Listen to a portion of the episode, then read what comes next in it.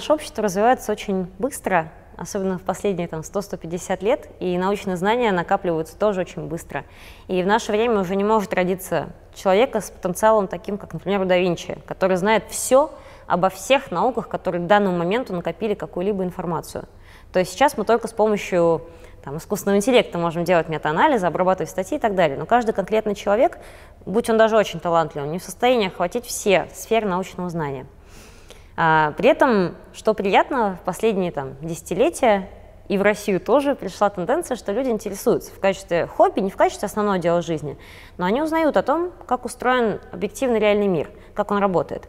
Но это чаще всего делается все равно с какими-то целями корыстными. Чаще всего люди все равно хотят узнать, как им жить, как им питаться, если они знают, как устроены митохондрии, а как им вести себя с другими людьми, раз они знают, какие у них есть там проблемы с медиаторами головного мозга и так далее. То есть в конечном итоге люди все равно часто стараются решить какие-то свои проблемы за счет этого знания, а не просто знать о том, как устроен большой объективный мир.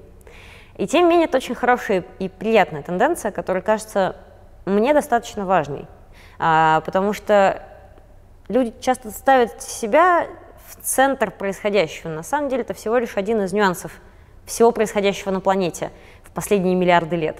А, достаточно заметный в последние, опять же, там, несколько тысячелетий нюанс, но тем не менее это одна деталь всего огромного круговорота событий, которые происходят на нашей планете, которые оказывают на нас влияние, на которые оказываем влияние мы.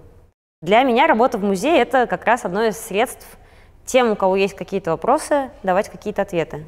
И в этом смысле с музеем мне очень повезло, потому что у нас огромные коллекции.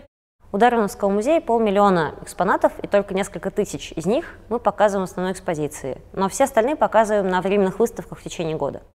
А эти экспонаты нагружены как культурным, культурной ценностью своей истории, так и они позволяют а, иллюстрировать какие-то закономерности, которые, будучи наглядными, часто становятся более понятными, чем когда о них просто читаешь.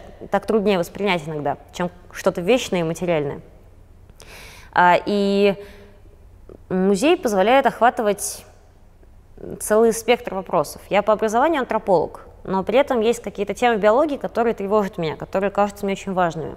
Например, мне кажется гораздо менее важным происхождение человека с его достаточно простыми морфологическими, в общем-то, нюансами на фоне происхождения жизни и всей ее биохимии, которая во многом общая для всех организмов.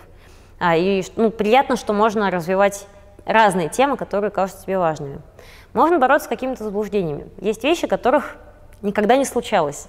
Э, например, каждый раз, когда я слышу от посетителей, от работников телевидения, еще от кого-то, что теория Дарвина же уже опровергнута, я испытываю ужасающий фейспалм. Если бы я на самом деле их делал, у меня бы, наверное, все лицо было разбито просто всегда, потому что э, теория Дарвина, эти люди, они даже не знакомы с этой теорией. Потому что Дарвин сказал, что если наследственность и изменчивость, потомков рождается слишком много, те, кому изменчивость позволяет лучше приспособиться к обстоятельствам, выживают. Все. Это настолько здравомысленная, в общем, понятная вещь, обывательски понятная, не требующая специальной какой-то подготовки, специального образования, что очень странно слышать, что это могло быть опровергнуто. И а, ряд вещей, с которыми люди как-то спорят, они часто проистекают от того, что люди с ними даже не знакомы. Ну, вот слышал звон и не знаешь, где он. И в этом смысле тоже приятно, что у нас а, там, больше 600 тысяч посетителей в год, что у нас есть канал, на котором мы выкладываем еще какое-то количество информации, что есть большое количество людей, интересующихся, которые хотят знать, что сказал Дарвин, как устроен биологический мир, ну и хорошо, как деталь, как произошла эволюция человека конкретно. А, но а, здесь тоже, когда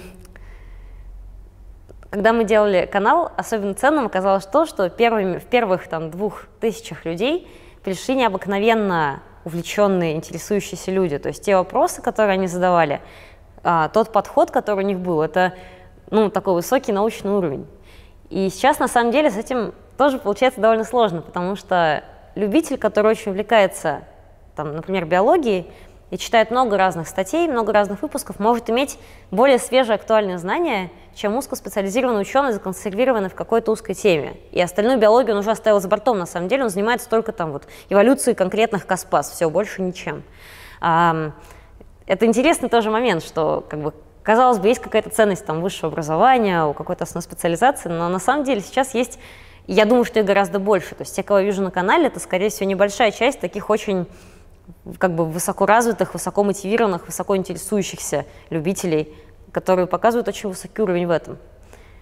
Ну, это меня наполняет, соответственно, несказанным оптимизмом. Хотя есть некоторый разрыв между тем, что я несколько сотен раз в год отвечаю на вопрос, неужели все-таки от обезьяны, и между теми там двумя-тремя тысячами людей на канале, которые действительно задают убер-актуальные, правильные, точные вопросы, которые находят, вот куда, куда, куда ученый должен двигаться дальше, там, который какое-то исследование сделал, о котором я рассказала, и так далее. А, есть некоторый разрыв, ну, есть какая-то внутренняя надежда, что со временем будет сглаживаться, и люди будут все больше интересоваться миром вокруг себя.